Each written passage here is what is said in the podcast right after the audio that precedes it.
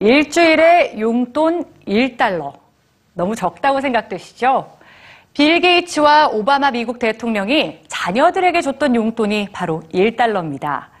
그들만의 용돈 철학은 어떤 가르침을 남겼을까요? 오늘 뉴스지에서 소개해 드립니다.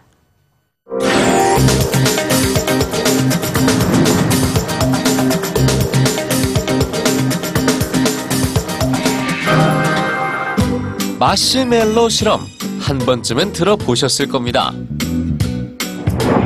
지금으로부터 50여 년 전인 1966년 4살 아이들 653명이 이 마시멜로 실험에 참가했습니다.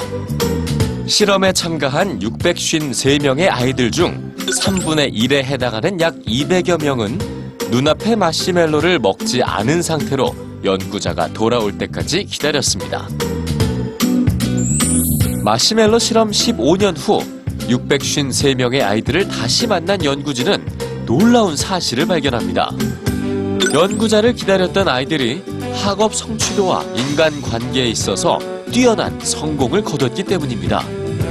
연구진은 아이들을 성공으로 이끈 건 바로 자제력이었다고 평가했습니다.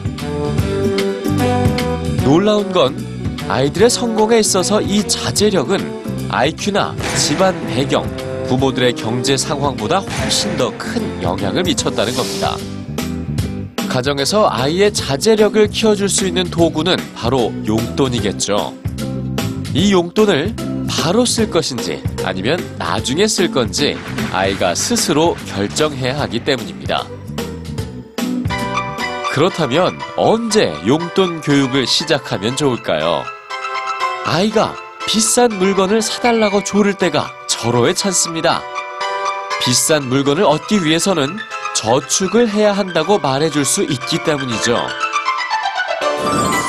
아이에게 용돈을 주기 시작했다면 돼지 저금통을 3개 준비하는 게 좋습니다.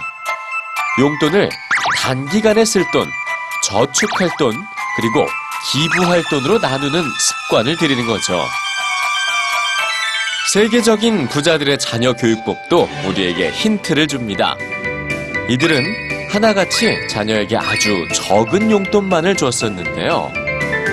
워렌 버핏의 자녀가 기억하는 용돈은 일주일에 단 74센트. 현재 돈으로 환산하면 4달러가 조금 넘는 돈입니다. 빌 게이츠와 오바마 미국 대통령도 일주일에 1달러만을 용돈으로 줬었다고 하는데요. 대신 이들의 자녀는 집안일을 도우면서 용돈을 벌었었습니다.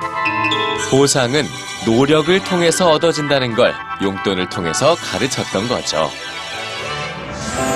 전문가들은 용돈 교육을 할 때는 반드시 돈에 대한 부모의 철학을 들려주라고 강조합니다.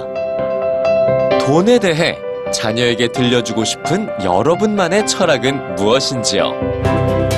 투자의 귀재 워렌 버핏은 이렇게 말했습니다. 100달러를 버는 것보다 1달러를 아껴라 라고 말이죠.